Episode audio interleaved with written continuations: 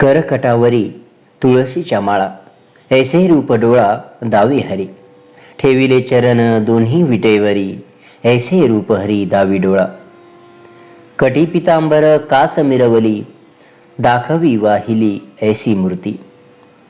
गरुड पारावरी उभा राहिलासी आठवे मानसी तेची रूप. जुरोनी पांजरा होऊ पाहे येई पंढरीनाथा भेटावया. तुका म्हणे माझी पुरवावी आस विनंती उदास करू नये.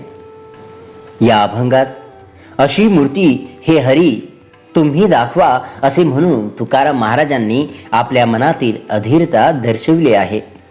गरुड पारावरी उभा राहिलासी या रूपाची आठवण आपणास होते असे तुकोबांनी म्हटले आहे. विठ्ठल मंदिरातील सोळखांबी मंडप प्रसिद्ध आहे.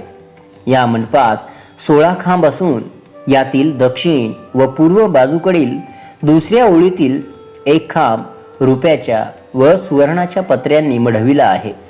यास गरुड खांब म्हणतात. गरुड हे विष्णूचे विठ्ठलाचे वाहन व भक्त. म्हणून या खांबास आलिंगन देऊन लोक विठ्ठलाच्या दर्शनात जातात. येथील जागेवरून विठ्ठलाचे मुखदर्शन चांगले होते. याच जागेस गरुड पार असेही म्हणतात. पण या पारावर तू उभा राहिलास व ते रूप मला आठवते असे बुवा म्हणतात. याचा अर्थ काय? पूर्वी देवाचे स्थान या ठिकाणी होते की काय? गरुडावरून देव आले ते प्रथम येथेच उभे राहिले असावे. इथेच त्यांना विटेवर उभे राहण्यास पुंडलिकाने सांगितले असावे.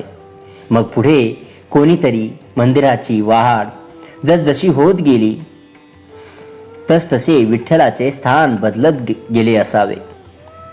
हे हरी हात कमरेवर आहेत गळ्यात तुळशीच्या माळा आहेत. असे तुमचे रूप माझ्या डोळ्यांना दाखवाना दोन्ही पाय विटेवर स्थिर आहेत असे तुमचे रूप मला दाखवाना पितंबराची सुंदर कास शोभत आहे असे तुमचे रूप अशी तुमची सुंदर मूर्ती मला दाखवाना विठ्ठला तू गरुड पारावर उभा राहिलायस. हेच रूप मला नेहमी आठवते आहे. पंढरीनाथा आता तू भेटायला ये ना. तुझी वाट पाहता पाहता मी झुरून चाललोय. माझा देह म्हणजे नुसता सापळा राहिला आहे. तुकाराम महाराज म्हणतात माझ्या मनातील एवढी एक इच्छा तुम्ही पुरवावी. माझ्या या विनंतीस व्यर्थ करू नका. तुम्ही उदास राहू नका. हे पंढरीनाथा दर्शन द्यावे.